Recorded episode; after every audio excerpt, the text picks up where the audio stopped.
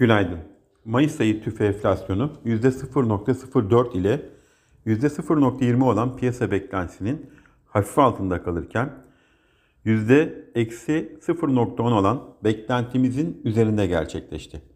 Hane halkı doğalgaz kullanımında sıfır fiyat uygulamasına geçilmesi 2, eksi 2.9 puanlık katkı ile aylık enflasyondaki düşüşün ana nedeni oldu. Amerika'da ISM Nisan'da 51.9 değerini alan hizmet endeksi Mayıs'ta 50.3'e geriledi. Bugün yurt içinde reel kur endeksi yayınlanacak. Yurt dışında Almanya fabrika siparişleri ve Euro bölgesi perakende satışları izlenecek.